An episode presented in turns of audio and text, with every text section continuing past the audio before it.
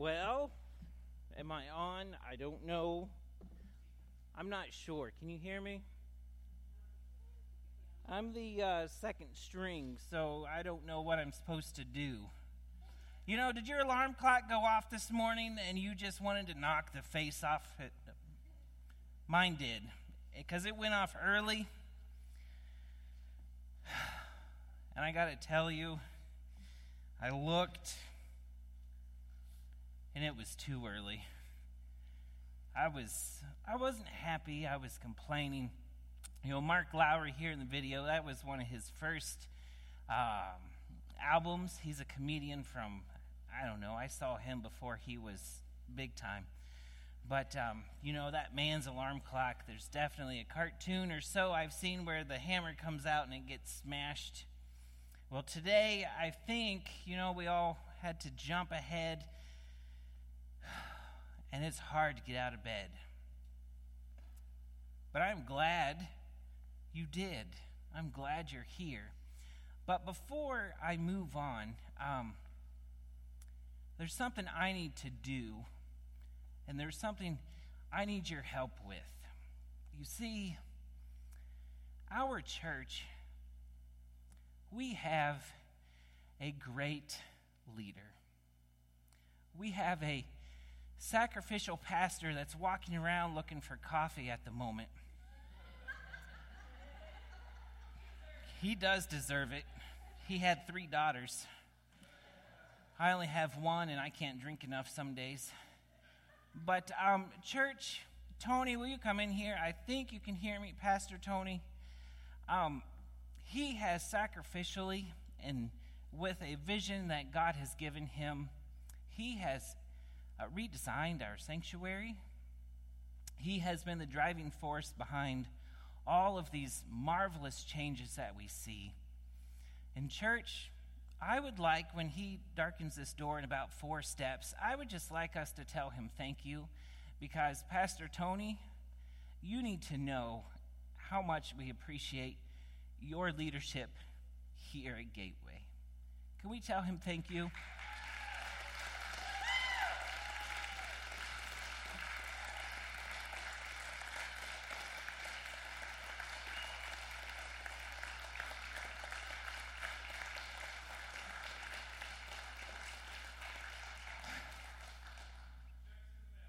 Thank you. Love you, brother. So, with all that, have you ever been sick? Yeah, maybe. I mean, have you really been sick? I'm not talking about the, the cold and you got to call in to work because you got the sniffles or you should have called in because nobody wants what you have. I'm talking about like you've really been sick. I'm reminded of like cancer or COVID 19 for some of us, and pneumonia. Have you ever really been sick? I haven't been there, and I praise the Lord. I'm not trying to uh, brag, but I've never had to experience that, and I'm very grateful for it. But sometimes we're sick and we don't look like it. Perhaps we have a, a sickness that's not physical. Perhaps you have desires and cravings in your life that can build a wall and create a distance between yourself and God. These sicknesses, they can look like anything. It may look like gambling, playing the lottery, or drunkenness, it may look like pornography. Somewhere, someone's like, I'm not on that list. I don't do any of that. But maybe you're on this next list. Maybe you go shopping and you pay with a credit card that already has a huge balance on it. Or maybe you're spending too much time on your screen, swiping left and right and up and down. Maybe it's drug use or a relationship outside of your marriage. some of these desires or these cravings, they don't separate us from God, but all of them can. And no matter what that desire is, they are all rooted in one thing in grumbling and complaining. In our common thread studies that we do every day, Monday through Friday, we take the weekend off. But every week, Monday through Friday, on these common threads, this week on Monday, Pastor Tony did a, a little amazing devotional on Numbers, which is one of our passages this morning. And he blew my mind away because he said these, these Israelites were starting to complain about things that were life and death. They were complaining about their food and their water. So I want us to take a look at this scripture. And I say look because I have, I'm a kids pastor, so I think in pictures. And so I want you to see inside my head this morning as I read the scripture to you. So this is Numbers chapter 21, verses 4 through 9. The Israelites traveled from Mount Hor along the way to the Red Sea. They wanted to go around Edom but they grew tired on the way. So they spoke against God and against Moses. They said, Why have you brought us out of Egypt? Do you want us to die here in the desert? We don't have any bread. We don't have any water. And we hate this awful food. Then the Lord sent poisonous snakes among the Israelites, and the snakes bit them, and many died. The others, I'm guessing these others are the ones that didn't die, the ones that weren't bit yet, perhaps. The others came to Moses and they said, We sinned when we spoke against the Lord and against you. Pray that the Lord will take the snakes away from us. So Moses prayed for the people. And the Lord said to Moses, Make a snake and put it up on a pole then anyone who is bitten can look at it and remain alive. So Moses made a bronze snake. He put it on a pole. And then anyone who was bitten by a snake and looked at the bronze snake remained alive. And there you have it. That's how I think. The Israelites, they complained to Moses and to God about what they had and what they wanted in place of it. The food and water God provided wasn't enough, it wasn't good enough anymore. So they grumbled and they complained and they made sure God knew it. And God heard them and He answered them right away. It just wasn't quite the answer they were expecting. God sent the snakes, these poisonous snakes. They were bitten and they died. And this led to more grumbling and more complaining. This time it was followed by prayer. The Israelites wanted the snakes gone, but here it gets interesting. Moses did pray, God did hear the prayer. And he did answer. He just didn't answer the way, again, that was expected. The snakes, they stayed there. God didn't take them away. Instead, God said, Build a gold or bronze snake, put it on a pole, hold it up. Anyone who looks at it, they can live. I'm not sure the people of Israel still wanted to get bit by those snakes, but at least they had something to do about it. You see, the Israelites, they had a very real problem. Sin had made them sick.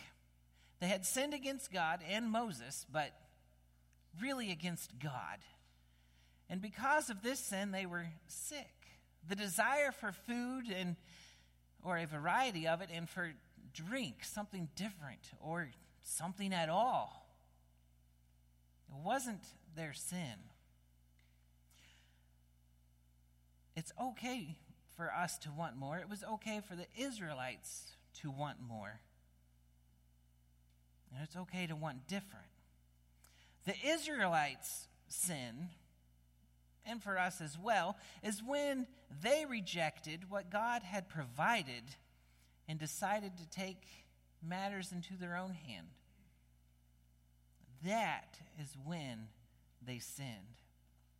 And we sin as well when we grow impatient. We grumble and we complain and take matters in our own hands, and the things that God has provided for us, they're no longer good enough. And we attempt to satisfy our desires and our cravings. I, you, we all have these cravings.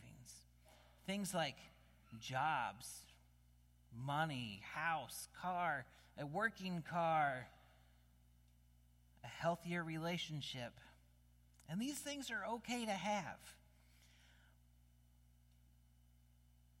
But the sin comes depending on what you do with those desires. The actions you take lead to that sin, that sickness. And when we decide to take those matters into our own hands and not give it to God, or patiently wait for Him, we complain like me. I have these billboards on my wrist that says something's wrong.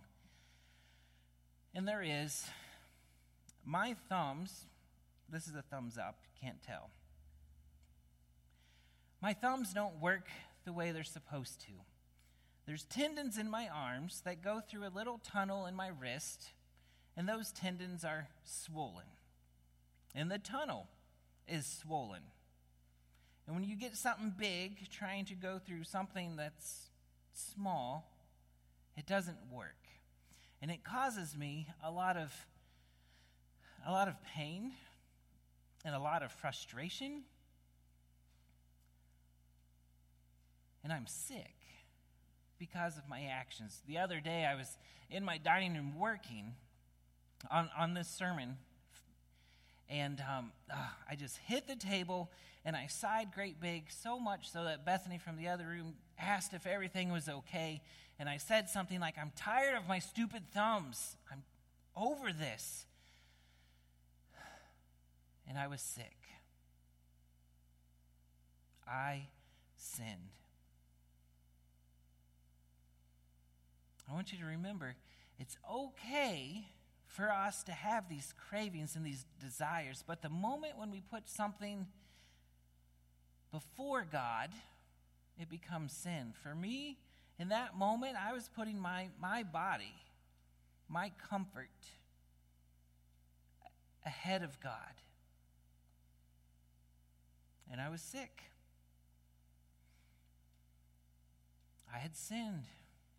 We all have moments like that where it may be the job or the relationship, the money, maybe something else. And we put those things before God. And we become sick with sin and we are in need of a cure. We can try to fulfill those needs on our own. We can work more hours. We can ask for a promotion. We can look for a better job. But when we fulfill those needs on our own, it leaves us feeling broken, empty, hungry, unfulfilled, and sick. See, my thumbs don't work. And the good news is, we aren't left alone to deal with these snakes in our lives. You see, just like the Israelites, God hears our prayers. He knows the things that we crave and desire, and He answers them. And even better, God provided the cure that we need a long time ago. In a conversation with Nicodemus, Jesus says this And as Moses lifted up the bronze snake on a pole in the wilderness, so the Son of God must be lifted up. Here, Jesus is calling himself the Son of Man or the Son of God. And right before that, he reminded Nicodemus about Moses' snake on a stick. And Nicodemus knew that story. He was a Jewish man, he was a Jewish leader. And as soon as Jesus said Moses and snake, instantly his mind would have been flooded with the history of his nation.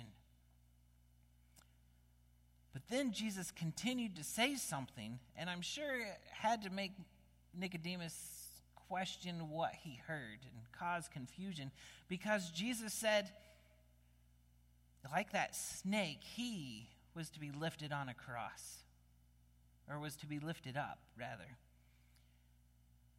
And for us, that makes sense because we know Jesus was lifted up. He became that sacrifice we needed. And I have a little video for us to watch that illustrates this conversation between Nicodemus and Jesus. So let's take a look. Do you remember when the children of Israel complained against God and against Moses in the wilderness of Paran? Yes. They wanted to return to Egypt and they cursed the manna that God sent them. And then? They were bitten by serpents and they were dying. But? But God made a way for them to be healed. Moses lifted the bronze serpent in the desert, and people only needed to look at it.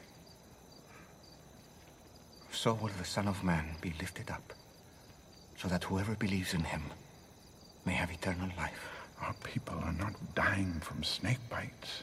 They're dying from taxation and oppression. I'm sorry to disappoint you. But I did not come to deliver the people from Rome. Then from what? From sin. From spiritual death. God loves the world in this way. That he gave his only Son. That whoever believes in him shall not perish, but have eternal life. So this has nothing to do with Rome. It's all about sin. God did not send his Son into the world to condemn it, Nicodemus. He sent him to save it through him. It's as simple as Moses' serpent on the pole. Whoever believes in him will not be condemned, but whoever does not believe stands condemned already. Have you ever heard anything like this before? This clip is from a, a series called The Chosen. It's a series that chronicles the life of Jesus. And in this particular conversation, Nicodemus is asking several great questions to Jesus, and Jesus answers them. And slowly, Nicodemus begins to realize Jesus isn't here to rescue Israel from Rome, from taxation. But Jesus came because of sin. He, he came so that the things that separate us from God would fall upon him. You see, sin makes us sick. But Christ is the cure. It sounds funny to say. In, in a time where vaccine is a hot topic, where illness and getting better and having good health is something that we all talk about multiple times a day. I stand up here and say Christ is the cure, but I want to remind you the sickness we're talking about is not physical, it's a spiritual sickness, and it's the sin. Sin is when we choose to put anything above God. In those moments, it's like we, we build a wall around ourselves, trying to keep God out. But we are sick and we all need this cure. So, how do we get it? Do we have to wait in line Do we have to wait on research and make an appointment and find out if I'm eligible? No, we don't have to do any of that.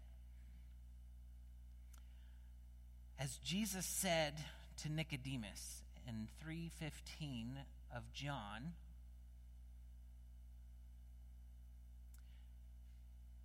he said, all of this happened. The snake being raised, Jesus had to be raised. And immediately after that, he says, so that everyone who believes in him, the him is Jesus, the him is Christ, that whoever believes in him will have eternal life. And that's it. It's as simple as that and as difficult as that. Everyone who believes in him, and we only need just to believe. And that's hard. Belief is more than just a word, it is a, a faith, a, a trust, and a reliance on Jesus. A trust that Jesus will do everything he has said he would do. A faith that Jesus is who he says he is. And a reliance on him for our forgiveness. And all of that, the faith, the trust, and the reliance wrapped up into one neat little word is believe. We must believe that Jesus is God's Son, that he was sent to earth to live and die, not to show his humanity, but to offer us the cure to our sickness. Moses and the Israelites, they they had to look up to a snake on a stick for their healing. Our cure for sin is forgiveness, but we also had to look to Jesus on the cross for that healing. But what is that healing? Yeah, part of it's forgiveness, but what is the healing that Jesus offers us? It is life. Remember when we try to take matters into our own hands and we feel left wanting more. We want to go up to the next rung on the ladder at work, the next higher position. We want to get another pay raise. We want we want a better relationship. And all of that leaves us feeling wanting and empty. But Jesus says, I give you a healing, I give you life. And if we put our belief, our faith, our trust, our reliance in Jesus, He will give us a feel, feeling of satisfaction, of completeness, wholeness, of being fulfilled.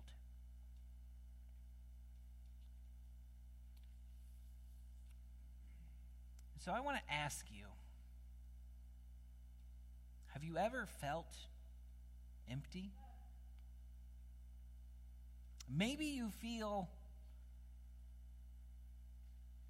empty, hungry, craving something, unsatisfied right now. I've been there. We have all been there. But Christ was raised. He was raised on that cross so he could absorb our sin and he was raised back to life to defeat sin once and for all, to give us the life that he has for us. We are all sick. We all have that sin in us. So, in just a, a moment, we're going to pray. We're going to pray in a new way. I'm going to teach you. It's a two parts to the prayer. The first part is I want you to hold your hands out with your palms down. This will be a physical representation that you are giving to God the things that you want to control, the things that are leaving you unfulfilled, the things that leave you wanting more. And during that prayer, I'm going to stop praying and I'm going to ask you to think to pray in your minds and in your hearts. And I want you to, with your hands out, your palms down, give those to God. That's the first part. The second part, I'm going to ask you to turn your palms up. This is signifying acceptance or receiving. We are going to be receiving God's forgiveness. We are going to be receiving the life that Jesus has to offer for us. So we're going to pray two parts. I'm going to lead you in that. And then we're going to sing a fantastic song. So I want you to go ahead and stand.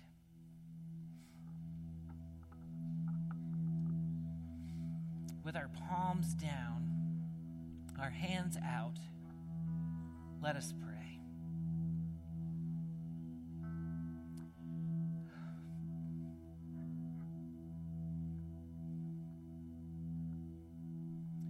God,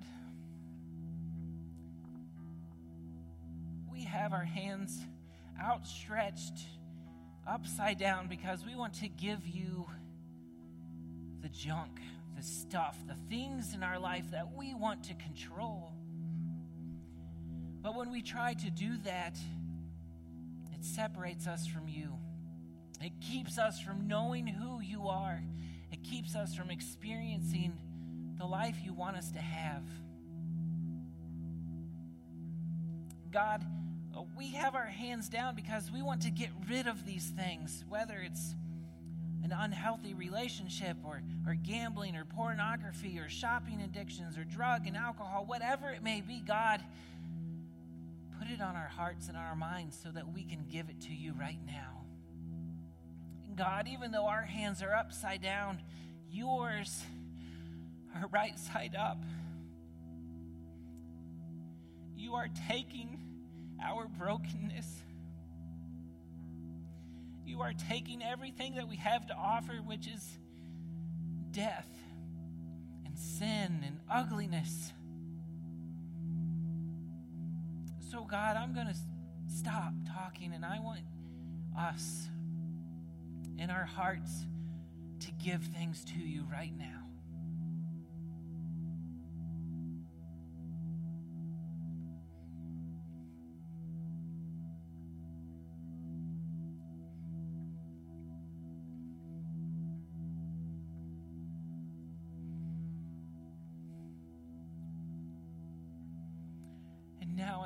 Are turning our palms upward. God, we are saying we want what you have to give us. We've given you the junk, and now we want to experience your forgiveness. We ask for the life that only comes through Jesus. The hole that was created by us getting rid of the crud and the, the desires and the cravings. God, I ask that you would send your Holy Spirit into us, that it would fill that gaping hole with life and fulfillment.